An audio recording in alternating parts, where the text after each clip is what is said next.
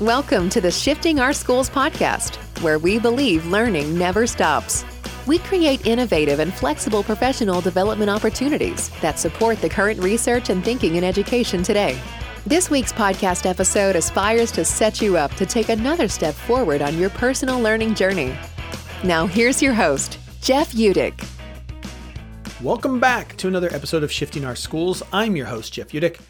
I'm excited to kick off another episode that highlights one of our ready-to-roll free resources. If you haven't checked out our over sixty free plug-and-play guides for educators, you're really missing out. Head over to shifting schools dot com and click on Free Guides under the Resource tab. And if you use any, please do let us know how you use them, and more importantly, did they work? You can reach out on social media at hashtag shifting schools or email us at info at shifting schools dot com. Today, I'm spotlighting our latest free guide released this week called Five Temperature Checks, because checking in matters.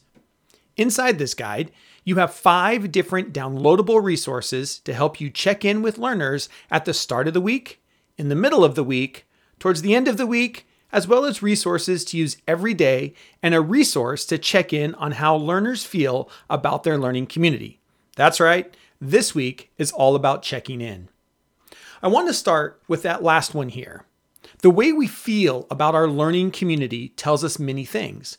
As adult learners, we are often part of many different learning communities. You might have your P L C, your grade level team. Maybe you sit on a committee. You might be working on a graduate project, or you might be in a book club.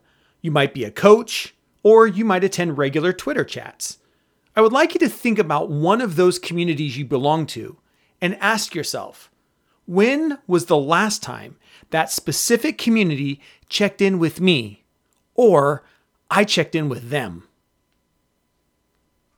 I hope it's been recent, and I hope it's been an authentic check-in. In my mind, an authentic check-in goes beyond the surface level, how are you? An authentic check-in is highly structured, loosely organized. You have heard me use that expression a lot if we've worked together. It means you have a lot of choice. A lot of ways you get to organize your learning, thinking, or thoughts, and that there is a blueprint or structure in place to make sure your voice and choice is honored. I'd also say an authentic check-in means we understand people need agency. They need processing time, and they need to know we really want to hear what they are about to share. Every single one of the temperature check resources in this new free guide works as a micro menu. They aren't a huge menu that will overwhelm, but they also aren't a non-menu that force you into a one-word answer. A few days ago, I came across a new post in Edutopia by Paige Tutt entitled, How to Lead with Empathy. In that piece, she writes, quote, keep in mind that not all feedback will or should require immediate action. Be judicious and consider selecting a manageable list of high-impact changes that you can reasonably implement, end quote. So yes, when we do pulse checks, we get feedback. Do we have to action every piece of feedback? No, of course not. But what we likely want to do is listen for themes, identify common issues, and simply practice listening. When I say we, I'm talking about all learners. A check-in or a pulse check doesn't always have to be done teacher to student. I like setting up small student groups where they can have a discussion amongst themselves. Students have also told me they like having the opportunity to support one another and have frameworks or structures for learning to be a support for someone else. In conversations I'm having with educators right now, I'm noticing a theme. Those who work in schools where their leaders are setting up routines that check in and do temperature checks with teachers are feeling more supported and more valued. That noticing is in line with research shared in the Harvard Business Review article, The Neuroscience of Trust by Paul Zak.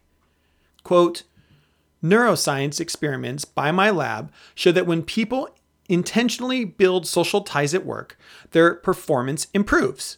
A Google study similarly found that managers who express interest in and concern for team members' success and personal well-being outperform others in the quality and quantity of their work. End quote. While I would say that checking in with others is a good thing to do because, well, it's the compassionate thing to do, Paul Zak reminds us it is also the smart thing to do because it actually supports learners in deep work. So that begs the question, how are we all adding to our toolkit of strategies to help us be more intentional in checking in with others? I hope our new free guide inspires you to add to your toolbox. If it inspires you to come up with your own resource, please reach out and tell us about it. We love to learn from you too. Until next time, I'll see you on the network. We hope you've enjoyed this episode of Shifting Our Schools. If you found this episode helpful or inspiring, please make sure to subscribe and leave the team a five-star rating. If you want to learn more about the Shifting Schools team or download our free resources, head over to Shifting Schools dot com to see what's on offer now. Thanks for listening, and we'll catch you next week for another episode to keep rethinking the shifts our schools need.